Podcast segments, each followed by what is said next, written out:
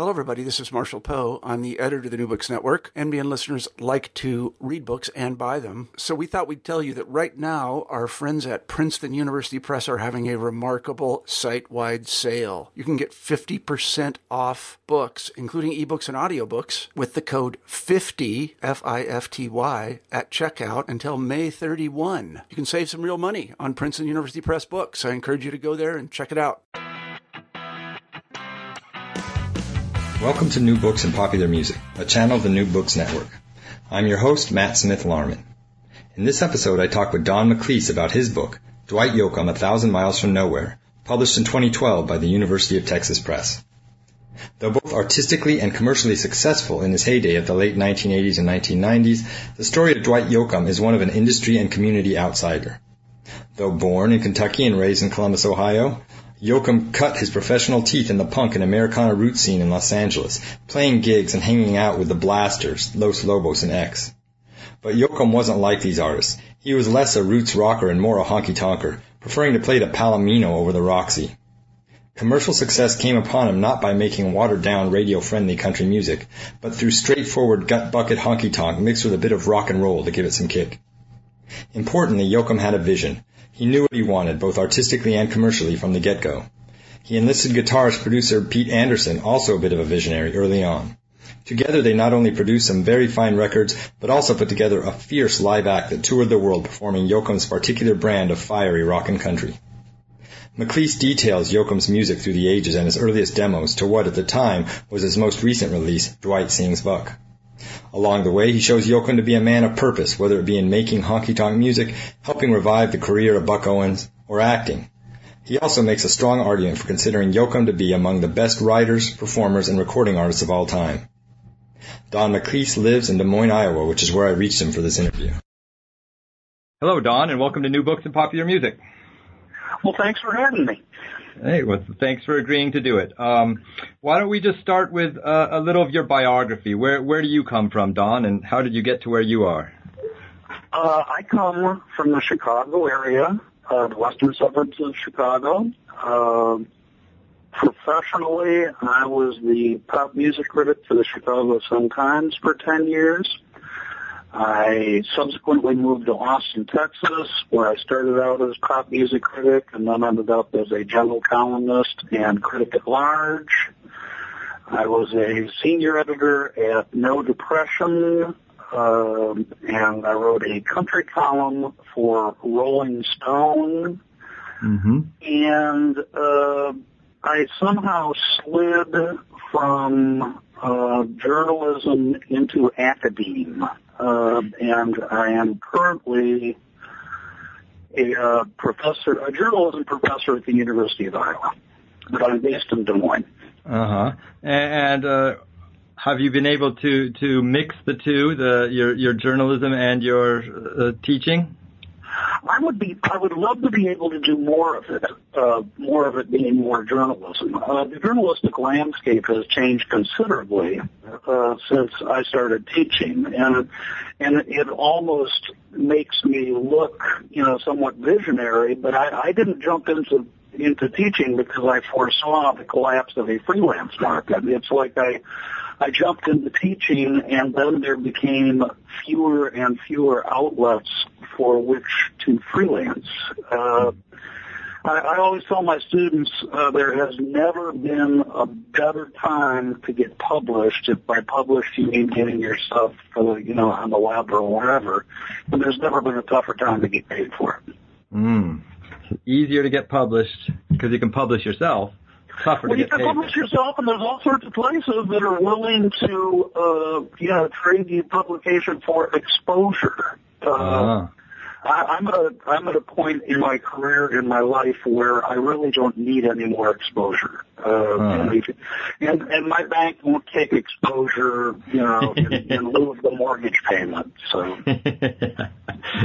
so um, why why write this book? Why write a book about Dwight Yoakam? Uh, a number of reasons. Uh, the, uh, do you want me to start with the uh, idealistic reasons or the cynical reasons? I want you to start wherever you'd like, Don. Okay. Well, professionally, it's you know those of us there's a cliche in academe, publish or perish. Uh, Mhm. and so my job requires me to publish things on a regular basis. Um, and my, you know, No Depression, I don't know how much you know about No Depression magazine, but it, you know, it, I, I think it was a really terrific publication on alternative country or Americana or whatever you want to call it. Uh, it fell victim to the economics of the public publishing industry, uh, morphed into what they called a bookazine in conjunction with the University of Texas Press.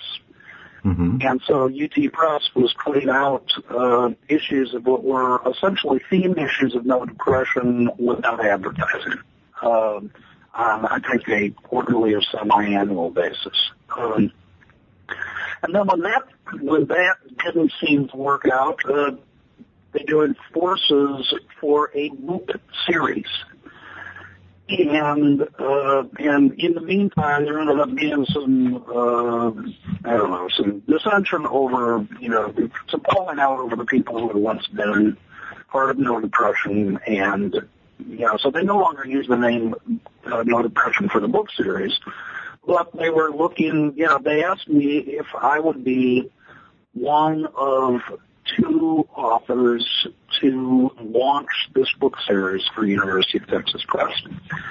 And I gave my editors and UT Press a, uh, a list of about uh, six different artists who I would be willing to write a book on. And Dwight was the one that UT Press uh, just jumped all over. They really wanted a Dwight book.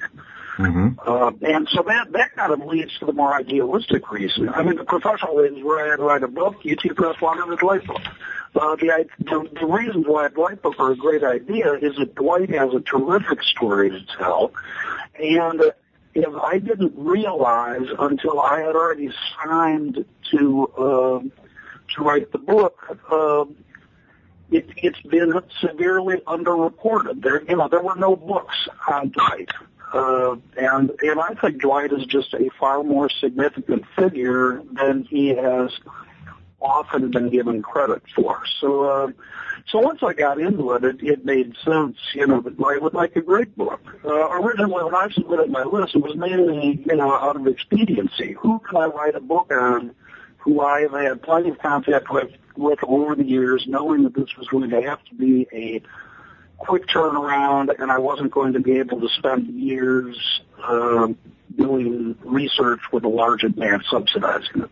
Mm-hmm. Uh, were you a are you were you a fan of of Yoakam's music coming into this? Oh, def- yeah, definitely from the start. Uh, I mean, I uh, the, as I recount in the book, uh, the first time I saw Dwight was when I was the pop music critic at the Chicago Sun Times, and Dwight was um touring uh, in conjunction with the major label release of his uh, first, uh, you know, the EP that had been expanded into a Warner Brothers LP.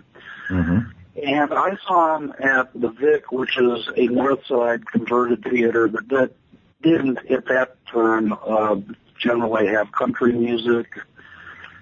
And, you know, it was, to me, it was as exciting as any punk rock show I'd ever been to. I almost felt like I was back in the days of the real blood and guts honky tonks. So I, I felt like there should have been chicken wire in front of the stage for people, you know, throwing beer bottles or whatever. Uh, I, I liked Dwight's music on, you know, on the recordings I'd heard because I, um, you know, I, I, I like traditional country music. I like it more now than I did then. Uh, I, uh, I thought he sounded a little mannered. You know, it just seemed kind of retro revivalist, uh, on album.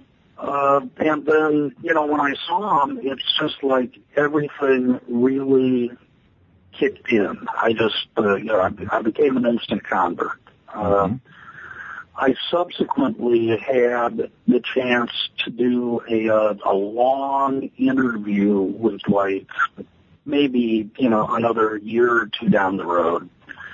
and was just really impressed by how uh, perceptive he was and how honest he was. Uh, and also what a world class talker he was. I mean, I think you know, I, I think I brought three or four tapes, and I think we ran out of tape even then. I mean, he just and Dwight's Dwight's sentences go on for what would be pages. You know, they go in many different tangents uh, simultaneously. But but he's a really bright guy. Mm-hmm. And uh, and I was also just fascinated at that point by all the contradictions. I mean, you've got this this you know honky tonk throwback who's making his living on barroom songs, drinking songs, cheating songs. Uh, and he's, you know, he was raised a fundamentalist Christian. Uh, he's, you know, he's still, to the best of my knowledge, has never had a drink, doesn't do drugs. Uh, you know, I mean, he's, he's kind of, uh, he's kind of Puritan for that, for that kind of, of music. Um, and uh, and plus the fact that you know his onstage persona is this this man of mystery who's you know the the brooding cowboy who's tight-lipped and doesn't say more than necessary and there's a quality there's that quality in his music very gaunt and terse uh Whereas, uh, you know, talking to him, he's this chatterbox and you can't get a shot out. but, uh, and I mean that in the nicest possible way. Absolutely. Uh, so, so, so in any event, uh, you know, I started out being interested in Dwight because of his tradition, because he had come from the LA punk rock movement, but this seemed to me a monumental leap to be able to go from, you know, playing for fans of X and the Blasters to you know, being on mainstream country radio, uh, you know, country radio, the country music industry is kind of a closed shop, and unless you go through the national pipeline and you know the major labels are there, uh, you don't have much of a shot. Uh, Dwight somehow circumvented that. Uh, Dwight somehow retained his credibility with uh, rock fans, uh, alternative rock fans, uh, while having huge country hits. I mean, so, so Dwight was doing a lot of things, but uh, that nobody else had done, and nobody has done on the scale that Dwight has. Uh, consequently, after, excuse me, after I had uh, signed to do the book, I kind of figured, well, you know, I'll I'll start just doing the research and I discovered there really wasn't much out there. I mean, I, you know, it, it seems like like anybody who's had a hit record has at least a quickie fan biography that's been issued, but uh, but nothing on Dwight. So so the field is wide open. So, is it part of his story? I think that you're the first to write a biography of him. Why? Uh, do you have any any thoughts about why nobody's written about him thus far until you? I, I'm really not sure, to tell you the truth. Uh, my, my suspicion is that by the time, uh, by the time it became obvious what Dwight had accomplished, this, you know, things were kind of falling apart with his career, which is another fascinating part of the story because mm-hmm. there was no plan on my part to have my book coincide with his career resurrection, which is really what's happened with Dwight. So, so maybe the time had come and gone, but no, I, I don't understand. Uh, I, uh, you know, maybe people thought that they had trouble getting access. I didn't know that I'd have any access when I when I went at it. I think I think maybe it has something to do with timing. I think that there is more of a trend toward books on popular music within the last decade than there was during um, you know the type the time that Dwight was at his popular peak. Uh, but no, the fact that there's maybe half a dozen books on on Gram Parsons, whose life was short, uh, and whose influence was, you know, Paramount, whose accomplishment was negligible compared to Mm-hmm. Dwight's, uh, you know, and there was nothing on Dwight was, uh, you know, was was really surprising to me. I was particularly surprised when I went through the archives of No Depression because to me, Dwight is one of the seminal figures in that, you know, I mean, the way I define that kind of music is, you know, country roots and rock attitude. And Uh-huh. Dwight embodies that more than uh, just about anybody I know. So, yeah, I- there was nothing there.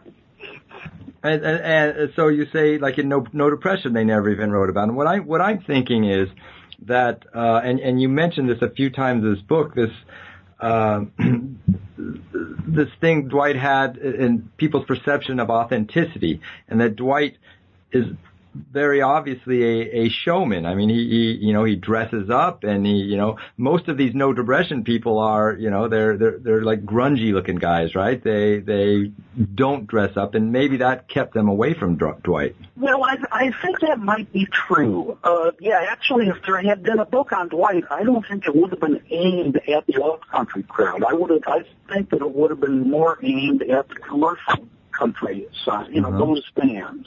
Uh, but yeah, I mean, Dwight, Dwight's a little younger than I am, but both he and I came of age, musical age, during the era of AM radio when a lot of things were, you know, mixed together, crossing boundaries, and where a lot of stuff that was the best regarded music was also the most popular music. I mean, so, it's so Dwight grew up in an era of hits. You know, it was just, I mean, Hank Williams had hits. George Jones had hits. Buck Owens had hits on the same radio stations as the Beatles. I never, you know, I never thought of when I was growing up, uh, Buck Owens or Marty Robbins or Johnny Cash as being, you know, of a different musical genre than, uh, you know, than anybody else that was hearing on AM radio. I never knew that something like country existed. Uh, as far as authenticity goes, I think there's a couple things going on there. One is that Dwight Dwight's show is perceived as very sensual and very appealing to women. Uh, and I think the male rock critics have trouble taking seriously things that appeal primarily to women. Uh, now, just that Justin Timberlake was considered a joke as long as his fan base was all women. It was only when he started being legitimized by collaborating with other respected male artists that male rock critics started taking Justin Timberlake seriously.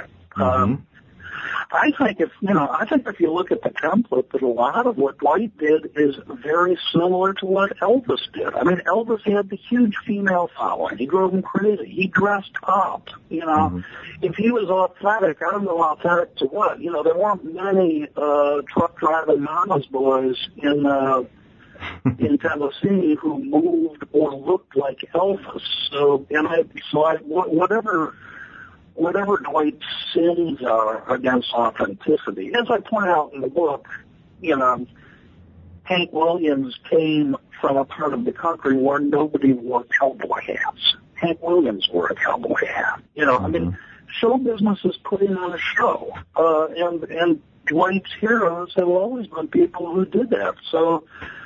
So Dwight makes no apologies from the start about wanting to have hit records and wanting to appeal to the widest possible audience. What Mm-hmm. What's amazing is that he didn't compromise his music in order to do that. Uh, I mean, it, it wasn't like anybody was saying, well, if you if if you would just you know sound this way or work with these writers or have this producer or dress like this, we can make you into a big star, which is typically the way Nashville approaches anybody. In Dwight's case, he did it, you know, all on his well on his own with Pete Anderson. Uh, you know, however many thousands of miles away from Nashville, and uh, and it was so good that uh, that he made it through. But yeah, now I'm I'm starting to be like Dwight. I'm just I'm talking nonstop. But, uh, Well- you, you are absolutely right in that uh, the punk rock side, the roots rock side, there is a real uh, suspicion of popular success, of selling out, of inauth- inauthenticity, whatever that means. Mm-hmm. and so I suffered from that. Um, a, couple times in your book, you emphasize that this is a musical biography. What do you mean by that? I knew going well. I didn't even know know going into it whether I was going to uh, have access to Dwight. So there were there were a few. I didn't want people perceiving this book as something that it that it wasn't, uh, and being a more standard biography that would be longer, that would be exhaustive, that would, you know, have lots of interviews with people who grew up with Dwight or, you know, his, his Sunday school teacher or his drama coach or whatever. Uh, I had, it, it was kind of a series but I had a fixed amount of space and I had a fixed amount of time. Uh, and I knew what I could accomplish in that amount of time, and that was actually the, the story that the series is designed to tell. To to focus on the music, or to focus on the musical development. So I really thought of this as like a biography of the music, and anything that didn't relate to the music, uh, you know, girlfriends that, you know, the gossip, whatever, you know, I just, it, it wasn't part of the book. So it's not a biography, you know, I mean, I, I was tracing the development of the music in the same way that you trace the development of the life. All the, and obviously, you know, there's there are parallel tracks with the life and the music. Uh, I go into his movie career, but I go into acting mainly in the way that it affected his the development of his music and his musical career. Okay, then. Um, uh, why don't you let's talk about his musical biography a little bit, but it, it has to start with, uh, as you say, there's the parallel between his life since he's making the music. Um, tell us a little bit about his early years growing up before he goes out to Los Angeles, please. Well, Dwight has long made a, uh, uh, I mean, the Kentucky side of his heritage is what he has steeped his persona in. But the fact is that Dwight grew up, I mean, from I think the age of two. I'd have to go back to the book and look. But uh, from very young, he grew up in Columbus, Ohio. And Columbus is the largest city in the state of Ohio. Uh, a lot of people don't know that because I don't have major league teams. But uh, Columbus is huge. It's got Ohio State. You know, I mean, it's it's not southern, uh, even in the way that Cincinnati is southern. And so Dwight would make trips back to Kentucky to visit grandparents and relatives. But uh, but he really grew up as a, as an Ohio City kid. Um, his his parents listened to a lot of country music, but Dwight also listened to a lot of other stuff, you know, just AM radio. Uh, talks in the book about one, one of his, you know, one, one of his early musical successes was being able to mimic Rock On by David Essex, which was a very hippie sort of British uh, rock track from from that era. Uh, he, you know, he he got his, he was he was more interested in drama in high school than he was in music he was uh, his musical start was uh, you know forming a Sha Na Na type band. Uh, and actually, when you know there's so so he has all of this Ohio in him. Uh, he wanted you know he wanted to get out of Ohio. He wanted to be in show business. Uh, he spent uh, you know a semester at Ohio State, the hometown university split for Nashville, uh, knowing some people through his church down there. Uh, and there's like this apocryphal story about Dwight, you know, making the pilgrimage to Nashville and Nashville spurning him. Whereas the reality is that Nashville had no idea who Dwight was, nor should they have? I mean, Dwight at that point hadn't written any songs. He had no musical direction. Uh, you know, he had an audition at Opryland. I mean, it, wasn't like Dwight had anything to bring to Nashville. Um, and when he went out, you know, he, he subsequently, instead of going back to school, uh, he went out to uh, to Los Angeles and the major reasons he went to Los Angeles, I mean, he went there kind of to follow the country rock. Uh, that, you know, he, he knew he could do Eagles songs. Uh, he was a big Emmylou Harris fan. Uh, he was a big uh, Prince fan.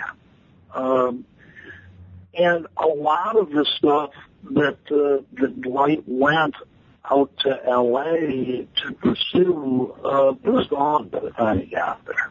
Um, and he, you know, he ended up as a short order cook uh, in Long Beach. He uh, he did some community theater out there, uh, and you know, it took Dwight's overnight success took him about ten years from the time he went out to Los Angeles to when he got, uh, you know, really started to get build a buzz out there. So, and then, so you know, that was with the punk rock scene, you know, which which mm-hmm. Dwight had no, you know, the punk rock scene. You know, I mean, it, it wasn't like he was going out for the idea. Oh, this is this is the master plan. You know, it, it was a fluke. So he went out to L.A. for the same reason so many young people go out to L.A. I mean, it was show business generally. I mean, he could have ended up being an actor for all he knew, right? That's exactly true, and and he says, you know, I mean, on the uh, in the book, he talks about how so many of his formative influences were like watching cowboys on TV and having this understanding that a lot of this cowboy ethos was the product of some soundstage in California. You know, and so what he, you know, he he had these dual influences: uh, cowboy shows and guitar heroes. So he he wanted to be, you know, the, the cowboy with the guitar, and uh, and you know, yeah. So he went out there for the same reason a lot of other people, and mm-hmm. and with about as much chance. Uh, I mean, the way he tells it, he went out there because a friend of his. Uh, was driving out there, and I was like, "You want to come? Had he had nothing going on?" And he said, "Sure." Uh, his friend moved back uh, six months later, and Dwight stayed. hmm So, so um, talk a little bit then about that. Uh, uh, I guess the punk rock scene he falls into. Uh, it's not so much like the Black Flag type punk rock scene, although there is a mix of fans. Um, it was more what you you call you know this this Americana with the Blasters or Los Lobos. Right, and and there was an overlap in audience, and there was even an overlap in in the bills they were sharing. Uh, you know, there's a, I mean, the, the Blasters and X you know, had had a lot in common. And actually, you know, Dave Alvin from the Blasters ended up joining X, uh, you know, for for a brief spell. But uh, I mean, I think with both bands there was a real reverence for uh, for American musical roots. Uh, I think that throughout the punk scene there was this rejection of artifice and this the rejection of you know craft and polish that had kind of taken the place of passion and raw emotion and muscle and uh and so as like you know Dave Alvin from the Blasters was the big the early big champion of Dwight and uh, and you know he came upon him at the Palomino, which had once been early, you know, early on it was the place where the mainstream country, you know, as opposed to in LA had the honky tonk, then it became kind of home base for the country rock people. And by the time Dwight was out there, he was mainly being like a human jukebox, you know, was doing three or four sets a night you know, sometimes opening for other people, but uh, but often just being there and uh, you know, and Dave Alvin saw him and just said, "Man, this is the real deal. You know, this this is this is what country music is missing." Because you got to realize at that point, country music was was really lame. You know, it was it was even more uh, soft rock than it is now, and it was urban cowboy, and it was uh, it had gone, you know, it had gone about as far towards suburbanization as you could get. Uh, and here was a guy who talked like he was from Kentucky, and you know who sang with a twang and who had a red hot band and who was singing songs that sounded like they could have been hits, uh, you know, 20 years earlier. And, uh, and that fit right into what, what Alvin was doing with the Blasters. And, and the Blasters did that for a lot of acts. You know, the Blasters did the, the, did the same thing for Los Lobos, who wouldn't necessarily seem to fit within the, uh, you know, the, the traditional punk aesthetic, but uh, but they were, you know, were embraced as kindred spirits. Mm-hmm. You, you have a, a nice phrase in here talking about uh, what where country music was and country rock. You you say there's this period post Burrito Brothers, pre Garth Brooks, where where country and country rock is, is well, you just called it lame, so I guess I'll use your term. uh-huh. Well, yeah, yeah. I mean, there was there was a period where there really wasn't much uh, there wasn't much going on. It was very interesting. So, and and what one had going for him from the start was a really dynamic live performance, uh, and so even punk rock fans, you know, there, there was a comment about with the energy that, that Dwight was uh, projecting from the stage. And Dwight, of course, would feed off the energy from the crowd. So it, uh, you know, it, uh, it somehow worked fine, although it's hard for me from a distance to see how anybody thought, you know, you were going to be able to get from, you know, the, the punk rock clubs of Los Angeles to the Grand Ole Opry. Yeah. It's, um, I, I don't know what what uh, stories you've heard about how the the audience is treating them. I, I mean, I, I know that some of those LA punk rock, you know, audiences were, were not very nice to, you know, they would beat up artists sometimes and get in fights. And I, do you have any stories of how he, how he dealt with those well, crowds? Yeah, I think there was some, I think there was some of that, but I think it depended on the, uh, you know, depended on the audience. Uh, it depended on the club and depended on the night. Uh, and, you know, I mean, early on in punk, there was a lot more latitude. You know, I mean, punk, punk was all about breaking all the rules at Mm-hmm. the start. Mhm. Uh, and punk very quickly became this almost fascist, rule-bound sort of music where you had to look like this and you had to sound like this and you had to play this fast and you had to do whatever or else you wouldn't be authentically punk. And, you know, and, and that to me is not very punk rock. But, uh, yeah, but, you know, there was a, it was funny because at, the- at the time that I was working on the last stages of the book, uh, Bob Mould was coming out with his book, which I reviewed, and, and he talked about having Dwight on tour with him early on uh, with Husker Du, and uh, and how the Husker Du crowd would shout at him, "Play faster," and, and Bob said, "So Dwight would play faster," you know. but yeah, I, I mean, Dwight has not, you know, Dwight has nothing but good things to say about the reception he received in in Los Angeles. Uh, you know, those, those people, re- you know, they they got him, you know, early press. They got him, you know, they they started a buzz around him, and not only around him. I mean, this was also a time when when there was there was kind of a resurgence of that kind of music. I mean, you had you had Lone Justice, uh, you had Rank and File, uh, you had you know you kind of had what was what was starting to be known as cowpunk. Mhm. Although everybody who's you know remotely associated with says that Dwight Dwight was never cowpunk. Cowpunk was like we were talking about earlier, where you know you you have this disdain for polish or whatever, and mm-hmm.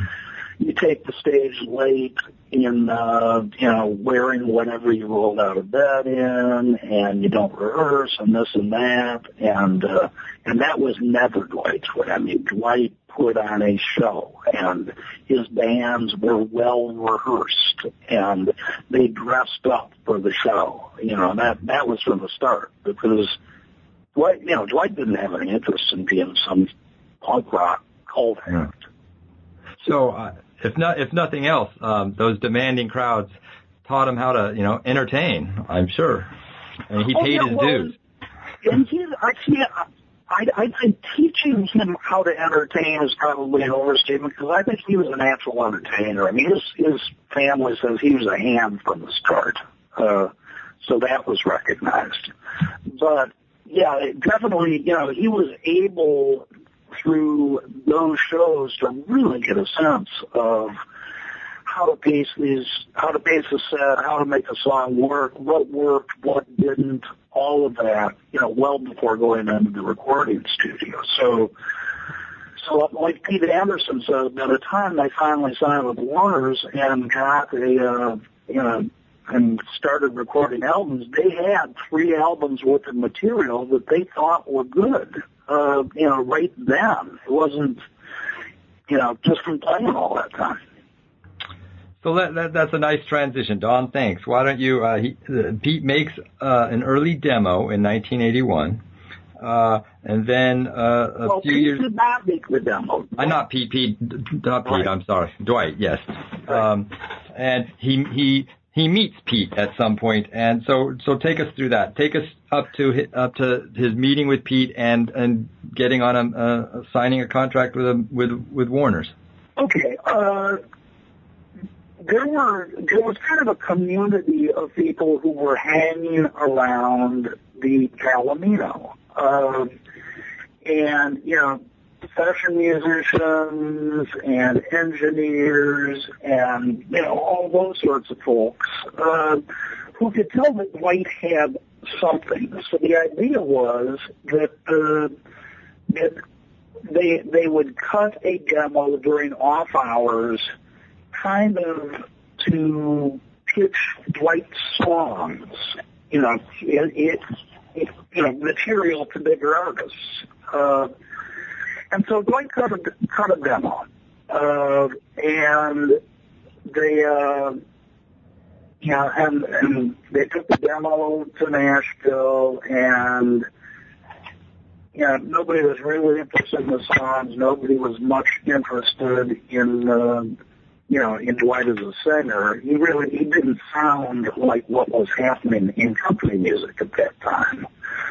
Uh, and uh, and so it was, uh, you know, it, it just seemed like kind of a wasted effort or whatever. But one of the people who ended up hearing the demo as it was circulating was Pete Anderson. And Pete's about 10 years older than Dwight.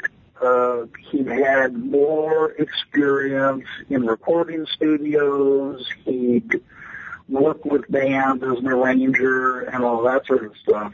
And listening to the tape, he was just floored by how good the singer and the songs were.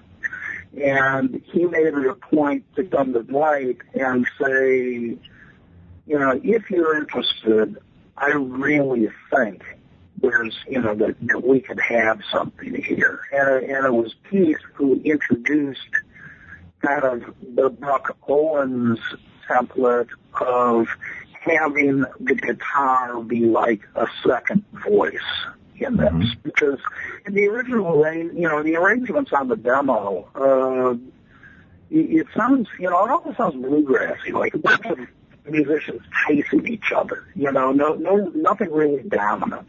Uh, and once Pete got together with Dwight, uh, Pete understood how to arrange these songs to really bring an edge to them. And, you know, to have intros and outros and breaks and you know how to edit them down, how to have a real rhythm section, and uh, and so you know it's at, at a certain point it becomes you know I mean I wouldn't want to overcredit Pete with Dwight's success because it isn't it isn't like Pete you know had had a, a string of success on his own. Um, and to my mind, and to the mind of a lot of people, neither Pete nor Dwight has done anything as interesting since they've split uh, as they did together. Although I will say I really like Dwight's new album a lot, and uh, mm-hmm. you know I think that it's uh, and that was you know released after the book. But uh, but my sense is that the biggest break that each of them got was meeting the other and somehow recognizing that they had something great going together and that they would stick to that no matter, you know, what other people told them to do. Mm-hmm. Um, and, that, and that led to that led to the release of the, you know, an EP on a uh, small label that you know that that EP on Oak Records I think was limited to like 5,000 pressings. One of them got to Jack Hurst, who was at that point the only syndicated country music columnist. He ran the Chicago Tribune. He was based in Nashville. And Jack Hurst wrote a rave about this EP, mm-hmm. uh, bringing Dwight to the attention of Warner Brothers. And, uh, and Warner Brothers, you know, everybody at that point was searching for like the next big big thing because it was obvious that the urban cowboy thing had become a joke and a cliche and it wasn't selling anything anymore. So, you know, Ed Garth was yet to be on the horizon. So there were all sorts of, you know, what what is it going to be? You know, or is it is it going to be uh, you know Austin style music? Is it going to be folkish? Is it going to be you know pop? What what's it going to be? And so so they were willing to take a flyer on Dwight. Uh, maybe ten years earlier, ten years later, they might not. Mm-hmm. The music business is you know it, the best time for music fans is when the music business really has no idea what it's doing uh, when it's flailing about for new ideas. Mm-hmm. Because when the music business has something that thinks works, it will continue to try to duplicate that and duplicate that and duplicate it uh, mm-hmm. until it, you know, just becomes a cliche. Mm-hmm. Um, uh, so they re-release on Warner's his his that earlier EP, right? Well, what, yeah, they they actually added to it. The e, what had been an EP, uh, and you know, I'd, I'd have to look back on it, but I think it might have been a six song EP, and it ended up being ten songs on Warner's or something like that. But uh-huh. yeah, they they recorded some more songs, used the same cover, only colorized it. Uh, you know, and and a lot of this would be, you know, I mean this was actually fairly radical because a lot of times when you know somebody would sign an artist like that on the basis of an EP and they wanted to make a major label release on it, mm-hmm. they insist you go into a Nashville studio with Nashville musicians and a Nashville producer and you know redo the thing. Uh, mm-hmm. Warner Brothers, you know, pretty much let what Dwight had done stand. Uh, you know, even Tim McGraw, I mean, somebody who was selling multi platinum, had to fight. You know, it, it took him three or four albums before he could get to the point of using his own musicians in the studio. Uh, Dwight, from the start, always recorded with his with his touring band. So, you know, it was a whole different thing. At what point um, does he become a commercial success? Right away, uh, not right away. Almost, almost instantaneously. Uh, and he started out.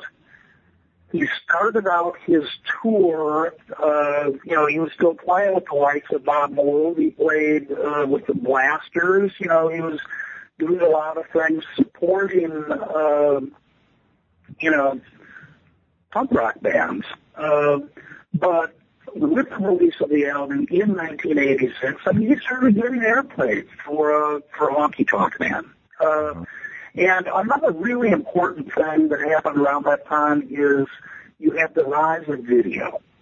And so, you know, even though country radio had this stranglehold, CMT was breaking a lot of newer artists, and particularly somebody who was as videogenic as Dwight. I mean, there just became a demand for the sort of excitement that he was generating. Uh, you, know, very visual artist, and so that uh, you were you were able to do things quicker at that point than you might have been earlier, where you had to build an audience by playing on you know, the same fans. It might take you two years to reach uh, playing the honky tonks. Uh, you can reach you know in a month of power rotations for video. So so, so Dwight left Los Angeles as a, uh, you know, as, as a punk rock and opening act, and he returned from a year of touring uh, as a uh, mainstream country star.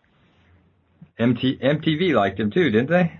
Oh yeah, they did. Yeah, I mean, it's uh, yeah. I mean, he, uh, you know, he, he was the one country artist that a lot of people who didn't consider themselves country fans uh, embraced.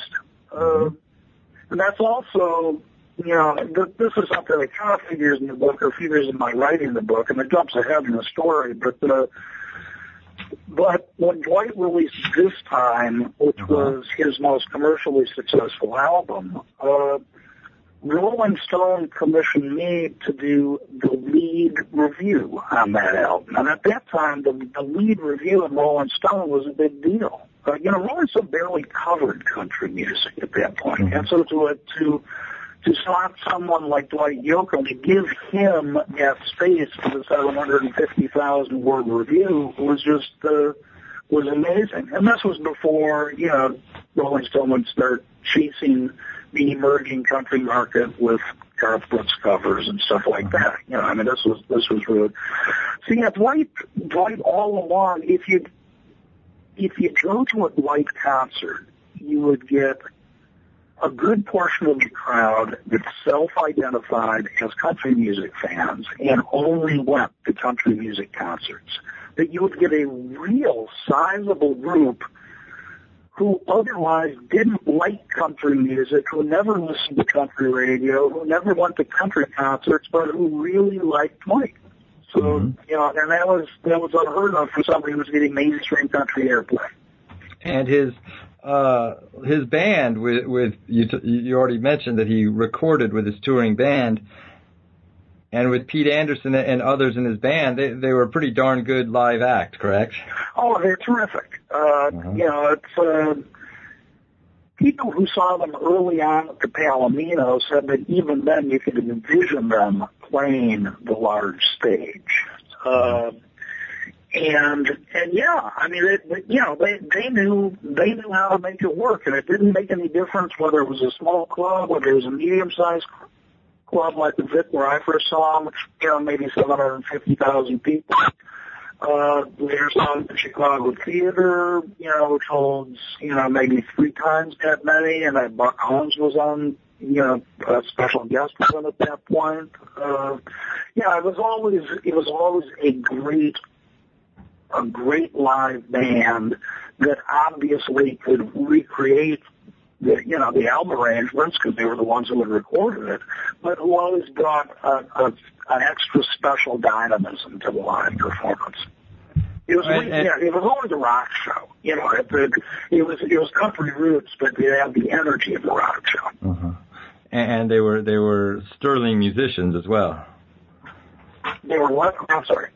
Sterling musicians. They could play. Sterling, yes. Oh, yeah. They could play. Yeah, all of yeah. all of them could play. Uh, and uh, and yeah, and and and there was you know there was some upheaval. There were you know people coming and going, and uh, you know, but but Pete really knew how to he, he was a real band leader. I mean, he really knew how to make that work, and he really knew how to support the musicians and support the singer and the songs without upstaging the singer and the song. Mm-hmm. Um, I guess we'd be remiss if we if if I didn't ask you to talk about uh, Dwight's relationship with uh, Buck Owens. Yeah, It's a funny thing because early on, I mean, Dwight is so much associated with Buck Owens, and in the same way that say "Oh, Sweet the Wheel" is with Bob Wills. Um, before Dwight went to Los Angeles, I don't think Buck Owens was really on his radar. Uh, and even when he recorded the first album, um, you know, it's it's more Johnny Horton, you know, who did the original Honky Tonk Man. Uh, Johnny Horton, Johnny Cash. These are people who, you know, and and as he explained to me, the you know the the beacons of inspiration before going out there were Emmylou Harris and John Fogerty. So it wasn't like it wasn't like Dwight was really making this connection with Bakersfield. However, Pete understood that Bakersfield was where this real guitar twangs sort of country music was coming from. Uh, and so it was Bakersfield that provided the template for, uh, for Pete to be involved. Uh, and then by the time of the second album, uh, Dwight wrote, you know, the, the song Little Ways, which was, which, you know, really sounded like a Buck Owens cover. I mean, it was like he had really shifted toward, you know, having Buck be a major influence. Uh, and, and, you know, and then, uh, you know, it wasn't long after that that he was bringing Buck out of, uh, third album, bringing Buck out of semi-retirement for uh, Streets of Bakersfield. Putting Buck back on the country charts. And mm-hmm. from then on in, Buck who was, you know, known as a notoriously difficult man and an extremely shrewd businessman. Uh, mm-hmm. Buck pretty much adopted uh, Dwight as a surrogate son, at least a surrogate artistic son. Uh, and Dwight, you know, ended up, you know, Buck became like, you know, the biggest star in his constellation. But I'd say that was two or three albums in. That wasn't from the start. Mm-hmm. Um, so you've already mentioned this record, but you seem to make the argument that kind of uh, thus far in his career anyway, uh, Dwight's apex, both commercially and artistically, is with the album This Time. Um, That's correct. Tell tell tell us about that record and, and why you think this about it. Well, the, the first three albums were, like I said before, those were albums that were stage tested, where all of the material had been stuff that Dwight had been recording for, or, you know, playing for years. Uh, and so it was, it was all ready to go. Uh, with the fourth album, uh, If There Was a Way, which I see as kind of a transitional album, uh, Dwight, you know, he no longer had that big bag of songs that he had from the start. So he so he did some so he did some co-writes, uh, good co-writes with Roger Miller and Kostas, who's a big uh, country songwriter. Uh, and and that album, I mean, it holds up, but it's you know, it's I think when people think of the early Dwight, it's really those first three, uh, you know, and then this time was the longest time between albums. He released, uh, you know, Dwight, Dwight at the start was pretty much releasing an album a year, album every year and a half. There were three years between If There Was a Way and this time.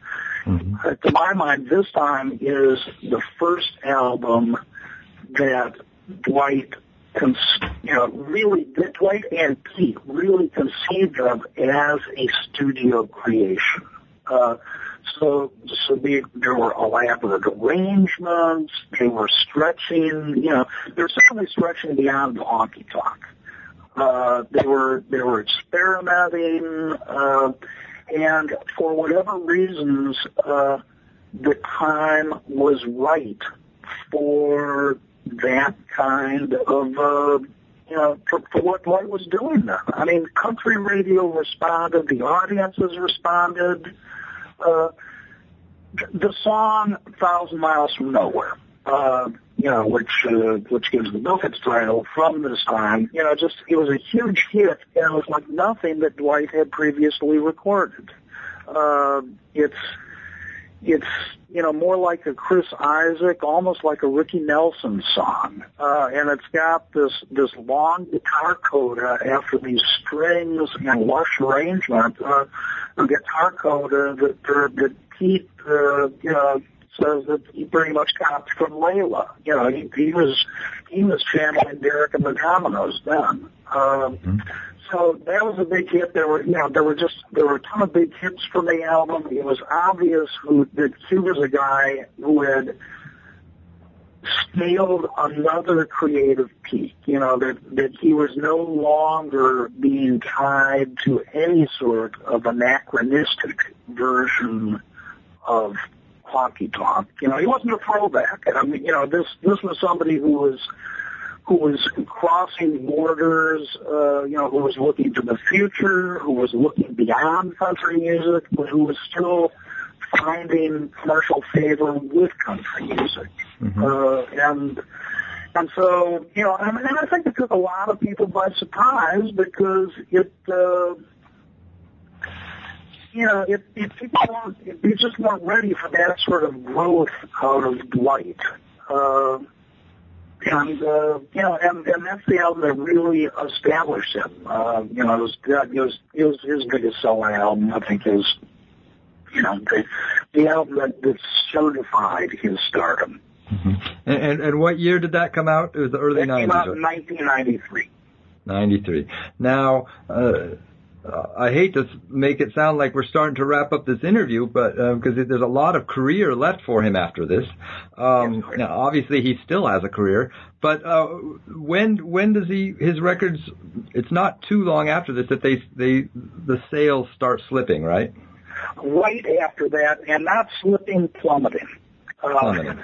with with with Gone, uh, and Gone is you know, to my mind, Gone. You know that that, that's the heart of the book, and it's the heart of uh, it's the heart of Dwight's artistry. There are many of us, uh, and including some who work on the record, who think The Gone is the best album that Dwight ever made. Uh, he's he's definitely taking even more chances. It's like if he was pushing the envelope on this time, he's tearing it wide open with Gone. Uh, introducing a Hammond organ, uh, you know, doing things that, that sound like uh, gospel blues, uh, doing, you know, just just taking all sorts of production chances, taking chances with the material, uh, whatever. Uh, it got great reviews. Uh, this time, you know, if if this time, other than the lead review and Rolling Stone, it wasn't like Dwight was getting a whole lot of mainstream press with this time because, like I say, he snuck up on people. The press was ready for Gone. It was the, you know, because this time had been such a big hit, everybody was, you know, was lining up to be big Dwight stories in conjunction with Gone. So he got he got the most press of his career, probably got the most pro- positive press of his career. Uh, spent you know more time and money on Gone than any you know than the previous albums. Uh, took more chances on it. Uh, and it sold about a tenth of what uh, this time had, had sold. Uh, you know, up to a fifth or something. I, I don't have the and and immediately, you know, I mean, and and this is where the book gets really interesting because it's like, I mean, the book's really interesting throughout, obviously, but this is this is where the story to me gets really interesting because when so you know when you're on a career ascent everybody is playing on the same team and everybody is each other's biggest fan and et cetera, et cetera. And everybody's encouraging risks and chances and all that. Uh, and then you have something that's as big a failure commercially as Gone was, and the fingers are pointed. Uh, Pete Anderson insists, you know, that, that it was the record company's fault, that, that he and Dwight delivered a terrific album, and, and like I say, everybody involved with the album, nobody makes any apologies for it. Nobody says, "Oh, that was a mistake," you know, what a disaster. Um, they think they delivered a great album, and for whatever reason, Warner Brothers dropped the ball. That Warner Brothers couldn't, uh, you know, or wouldn't promote it. Uh, people, they say the people didn't even know the album was out. Uh, I don't know why Warner Brothers would want to torpedo one of its artists unless it was this idea that here's a guy who's getting too big for his britches, who thinks he doesn't need Nashville, who thinks he's outgrown country music, whatever. Uh, Warner Brothers says that, uh, you know, that, that basically they can't force music down radio's throats. And, and at that time, and really still, radio m- remains a huge force in deciding what is going to be popular uh, with country fans and what isn't. Uh, and in rock, you've got all these different formats. You've got alternative, you've got classic rock, you've got album rock, you've got whatever.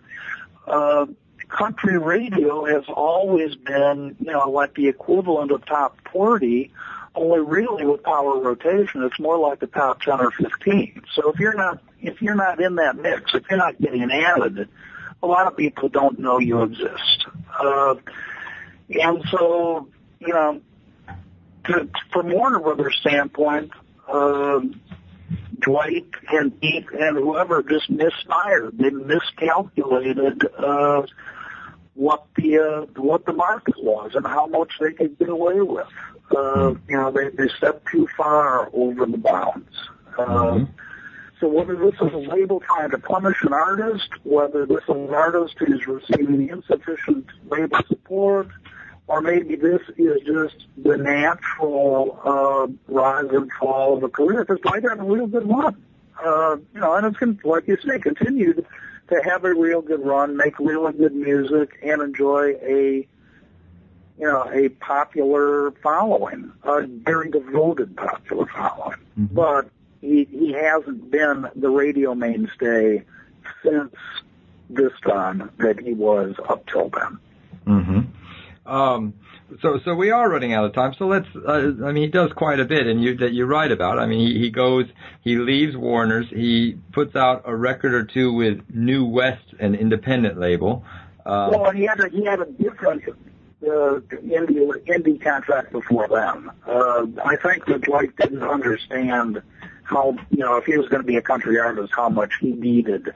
Uh, you know, a, a label with a national country presence. I'm, I'm, I'm wondering how much to to this day though he still kind of remembers those punk rock roots and the do it yourself roots. And you know you don't have to have the major label. You can still especially today right? You can still do it on your own.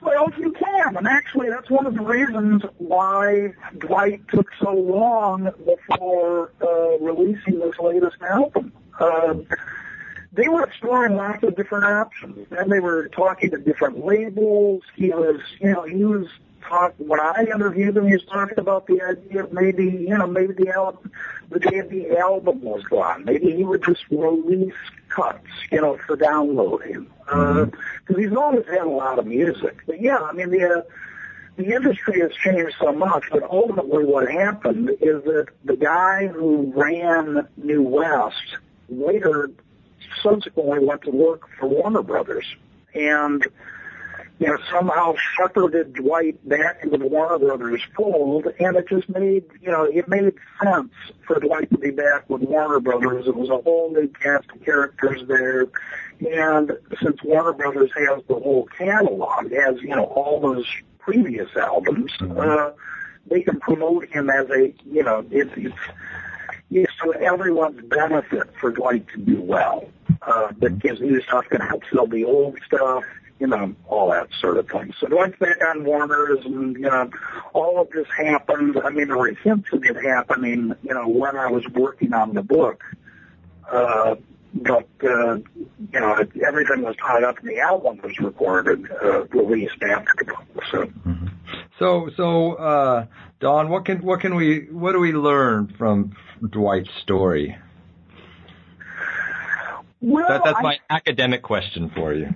Okay, well, it depends on you know who who we are. I think if I think if we are an artist, we take terrific encouragement and inspiration from the fact that he was a guy who stuck to his guns, who uh, you know didn't compromise, didn't play by the rules everybody said that you needed to play by, and who won the game, uh, who made history. Uh, I think if uh, you know if if we are people approaching this from the outside, we take a long, hard look at authenticity and what it means, uh, what it means in the career of Dwight, uh, and we we certainly become more suspicious of the whole idea of commercialism being a dirty word. Uh, but there's nothing wrong with, you know, with, I mean, popular music strives to be popular.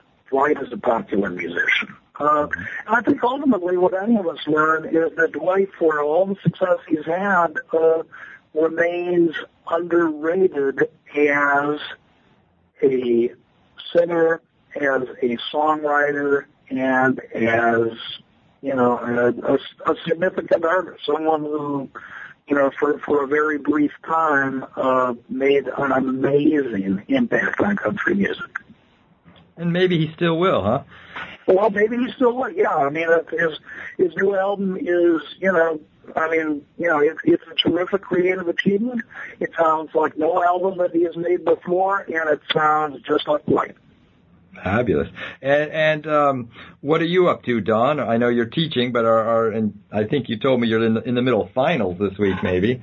Um, Uh, well, and getting ready to start a summer semester. I actually coordinate a, uh, a master's program in what is called strategic communication, which is Uh-huh. all sorts of different uh, types of non-journalistic uh, communication, you know, public affairs, uh, fundraising, uh, health communication, different things like that. So I'm I'm deep into academe. I have to, you know, decide.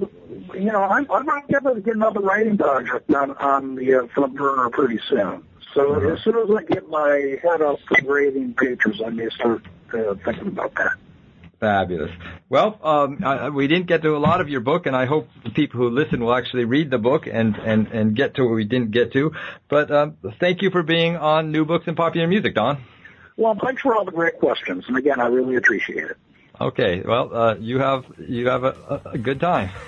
Okay, thanks. Bye. You've been listening to a conversation with Don McLeese about his book, Dwight Yoakam, A Thousand Miles from Nowhere, published by the University of Texas Press in 2012. Check back with new books and popular music regularly for more interviews with authors of books about popular music.